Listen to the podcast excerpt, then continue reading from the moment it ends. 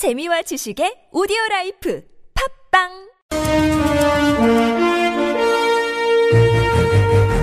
여러분의 합리적 판단을 돕기 위해 오늘의 뉴스를 골랐습니다. 백병규의 뉴스 체크. 네, 시사평론가 백병규 씨 나오셨습니다. 어서 오십시오. 안녕하십니까. 네, 자, 첫 소식은요. 네, 오늘 오후 3시였죠. 이 고 백남기 농민 시신에 대해서 그 경찰이 다시 그 부검영장 집행에 나섰다는 소식을 듣고 네. 자 어떻게 될까 참 걱정도 되고 우려도 많이 됐는데요. 네. 경찰이 어쨌든 그 사실상 이제 그 집행을 포기를 했습니다. 예. 뭐 어찌됐든 좀 다행이다 이런 생각도 드는데요. 경찰 오늘 오후 3시경에 이제 그 형사 100여 명과 그 경비 병력, 구개중대 등 약 2천여 명을 이제 현장에 투입을 했지만 이 투쟁본부와 이제 큰 충돌은 아, 좀 피했다고 하죠. 영창 집회, 집행을 시도했던 홍한성 종로경찰서장 오늘 한 오후 6시경에 이제 현장 브리핑에서 이 투쟁본부가 그 극렬하게 저항하고 날도 주무러 그 야간 집행으로 인한 그 안전사고 불상사가 우려돼서 이 강제 집행은 하지 않고 철수한다. 네. 이렇게 밝혔다고 하고요. 네. 네, 투쟁본부 측에서도 이제 바로 어, 몇 분 전에 어, 이제 정리 입장을 좀 정리하는 예. 이런 좀 발표를 가졌는데요. 예. 네. 음, 지금 어 백남기 투쟁본부의 정현찬 공동위원장이 전화로 연결돼 있는데요. 잠시 연결해서 입장 들어보겠습니다. 여보세요. 여보세요? 예, 안녕하세요. 네, 네네. 일단 경찰은 모두 철수했습니까, 위원장님? 네 네, 그렇습니다. 예, 그 이그 부검영장 만료일이 오늘이었잖아요. 예, 예. 자, 그럼 이제 오늘이니까 철수를 했으면 이제 부검영장을 다시 재신청해서 발부받느냐가 관심사인데 혹시 관련해서 경찰이 밝힌 입장이 있습니까? 에, 그, 그, 경찰 쪽 입장은, 에, 검찰과 네. 상의해서 예. 발급, 에, 제 연장을 할지 안 할지는 에, 판단하겠다. 음. 이렇게 했습니다. 아, 그래요. 예. 그리고 그 지금 경찰이 그 유족하고 그러니까 대화를 나눈 것으로 알려져 있는데 어떤 이야기들이 또 오갔습니까? 에, 자기들 경찰 쪽은 네. 에, 가족을 직접 만나서 얘기하겠다 그러고 네. 우리는 가족 입장은 법률 대리인들을 통해서 아, 얘기하면 예. 된다. 예. 그렇게 해서 직접 만나지는 않았고 예, 법률 예. 대리인을 통해서 예. 잘 전달했습니다. 예. 그러면 지금 어떻게 그 투쟁본부에서 어떻게 파악하고 있어요? 이 영장 뭐 그 연장이라든지 재신청 가능성이 높다고 보세요? 지금 뭐 전혀 지금까지 에, 영장을 2차에 신청한 부분도 네. 거의 그 사라지고 빨간 우이라든지 네. 에, 해서 지금 저뭐 신청할 명분을 잃은 거 아닌가 하는 생각을 갖습니다. 음, 예. 참, 이게 그, 이 투쟁본부 관계자들도 관계자들이지만 유족분들은 정말로 이 심적 고통이 클 것 같은데 유족분들은 지금 어떠세요? 예, 그렇습니다. 한 달 동안 예. 정말 슬퍼할 계를도 없이 예 네. 시신을 탈취하는 이런 문제가 나와가지고 예, 예. 가족들도 긴장감을 갖고 예. 정말 그동안에 많은 어려움을 겪고 네. 지금도 힘들어하고 있습니다. 그러게요. 알겠습니다. 일단 뭐 경찰이 어떻게 하는지 좀 지켜봐야 될 것 같고요. 뭐 짧게나마 잠깐 말씀 들었습니다. 고맙습니다, 위원장님. 예, 예. 네. 지금까지 정현찬 예, 백남기 투쟁본부 공동위원장과 함께했고요. 자 뉴스 이어가죠. 네. 이 박근혜 대통령의 연설문과 그 국무회의 자료, 청와대 인사 관련 자료 등이 그 사전에 이 최순실 씨에게 그 전달이 되고 수정되기도 했다는 이 JTBC의 보도가 정말 일파만파 파장을 불러일으키고 있지 않습니까? 예, 예. 청와대 오늘 그 18시간 동안의 침묵 끝에 박근혜 대통령이 이제 그 직접 나서서 공식 사과를 했습니다. 네. 박 대통령 오후 그 3시 43분경에 그 청와대 춘추관 그 브리핑룸에서 이 좀 더 챙겨보고자 하는 순수한 마음에서 한 것인데 이후 여하를 막론하고 국민 여러분께 그 심려를 끼치고 놀라고 마음 아프게 해드린 점에 대해서 송구스럽게 생각한다. 네. 이렇게 그 대국민 사과문을 발표를 했습니다. 예, 예. 이 최순실 씨에게 그 자신의 그 연설문이나 그 청와대 일부 자료들에 대해서 그 의견을 들었다면서 이 사실상 그 최 씨가 그 연설문 등을 그 사전에 받아보고 손본 것을 이제 시인을 한 셈인데요. 그러나 그 청와대 그 보좌 체제가 그 완비된 이후에는 그만뒀다고 이야기했습니다. 네.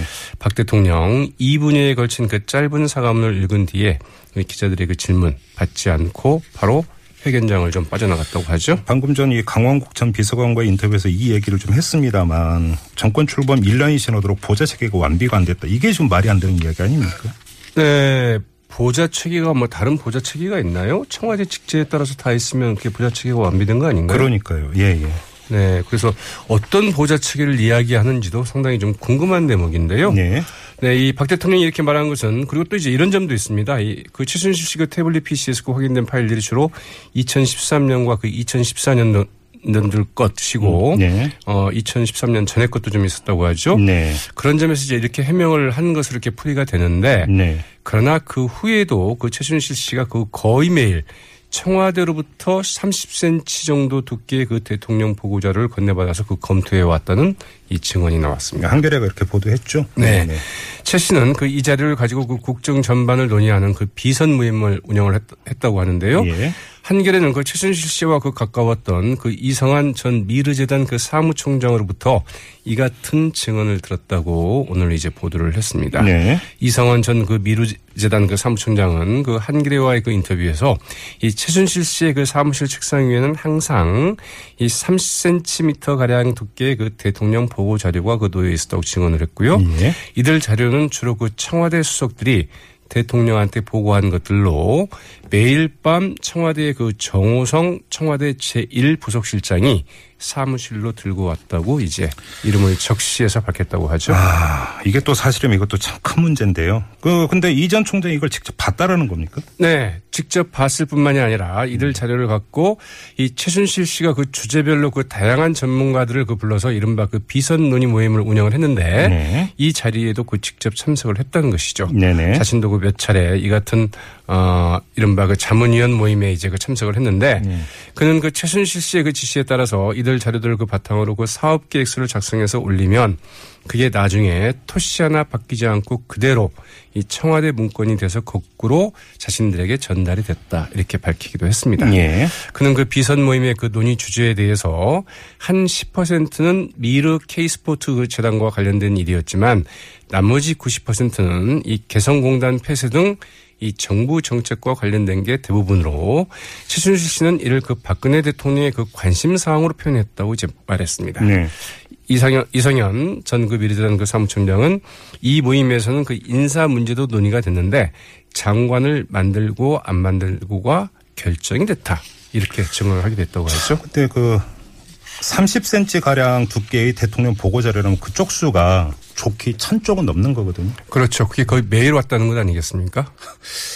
이해할 수가 없습니다. 아무튼 예. 자 다음 수신 네, 뭐 넘어가죠. 이해할 수 없는 일이 벌어진 것은 벌써 이제 한두 가지가 아니죠. 예, 네. 예. 어, 이상한 나라의 그 이상한 음, 여러 가지 풍경들이 예, 좀 예. 있는 네. 거죠. 네, 그 정윤의 문건 유출 사건으로 구속 기소됐던 이 박관천 전 경정이 있습니다. 네. 이분이 오늘 또, 어, 이제 입을 열었는데요. 음. 이 최순실 씨가 권력 위를 자신의 발언에 대해서 이 대통령에게 던진 마지막 고언이었다. 이렇게 얘기했습니다. 예. 이 박관천 전 경정 어, 오늘 그 국민일보의 그 인터뷰에서 이 경찰 수사에서 이 권력서를 서열을 얘기하는 것은 이 검, 네 죄송합니다. 이 경찰이 아니라 검찰 수사에서 이 권력서열을 얘기한 것은 이 검찰을 통해 그 마지막으로 그 VIP 즉 그 대통령에게 드리는 고언이었다. 네. 이 검찰이 비선 실세, 실세를 알면 예방을 할 수 있을 거라고 생각했다면서 비난하려고 한 얘기가 아니었고 앞으로는 그 분명히 그 없어져야 한다고 생각해서 이제 말을 했다. 이렇게 예. 이제 이야기를 했다고 하네요. 예, 예. 이 청와대 그 공직기강 비서관실에서 그 행정관으로 근무했던 그 박 전 경정은 이 문서, 문건 유출 사건으로 그 2014년 이제 12월 그 검찰 수사를 받으면서 이 우리나라의 그 권력, 권력 서열이 어떻게 되는 줄 아느냐.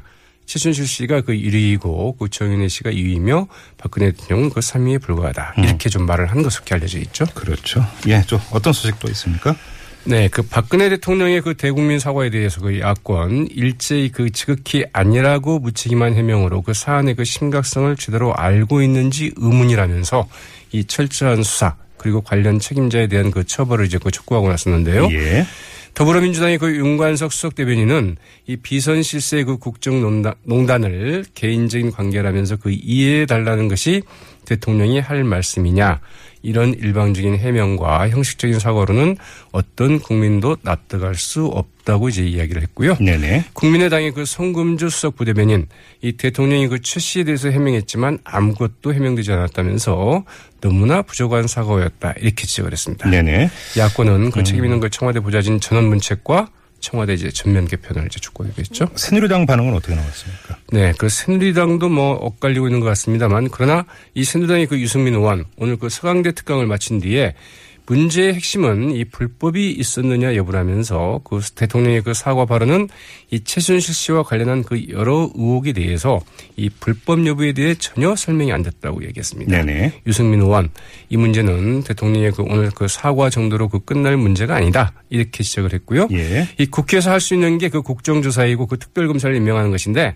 국회가 그대로 진행하는 게 맞, 맞다고 생각한다 이렇게 얘기를 해서 예. 이제 국정조사와 그 특검 추진을 이제 필요성을 이제 시사를 했고요. 예. 새누리당이 그 비박계 중진이죠. 그 김용태 의원 박 대통령의 탈당을 요구하고 나섰습니다. 네, 새누리당에서 그 박 대통령의 탈당을 요구하고 나선 것은 이제 이번이 처음인데요. 예. 이 우병우 청와대 그 민정수석은 물론이고 이원종 청와대 그 비서실장, 수석비서관 등의 그 전원 퇴진을 포함한 청와대 전면 개편을 요구하고 나섰습니다. 알겠습니다.